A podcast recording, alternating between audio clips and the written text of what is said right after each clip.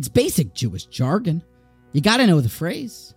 It's actually a phrase so prevalent, so common, so versatile, you may have already used it sometime today. You may have overheard it from friends outside, on the street, or maybe out of the mouth of someone righteous inside of a beis medrash. Maybe. It was from a man.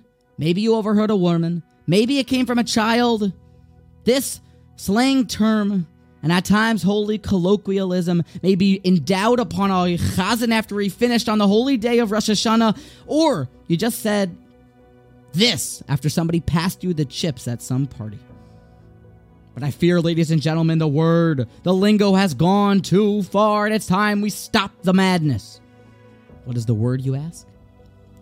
Shkoyach. You know that word? Now, shkoyach is kind of like saying thank you, like good job. But according to Oxford's Etymological Dictionary of Jewish Jargon, it is actually a mashup and compound word of two other words that stand for Yasher Kochacha, which means your strength should endure. It should go forth straight. Which so it's kind of like saying, keep up the good work. But over time, people couldn't say the chuz, and it was Yasher Kochacha turned into Yasher Koa. Yasher Koa, if you say it fast a lot, it goes Yasher Koyach, Shkoyach, Yasher Koyach, Shkoyach.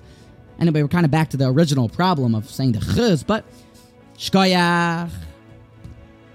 It's popular. But when you come to Parshas Ki Savo and you start to get involved in the laws of gratitude, and you meet this fellow who has walked down into his garden and he's now commanded to bring Bikurim first fruits, it may make you think twice about the word Shkoyach. You see, in order for him to fulfill his obligation of giving thanks to Hashem for his newfound wealth, his parnasa, the beginning of his crop, he ties a cord around it. He grabs his friends. He puts it inside of a basket. He brings it up to the Har HaBayis. He goes and finds the Kohen that is available in his days. They start to wave it there's song, there's joy, there's musical instruments.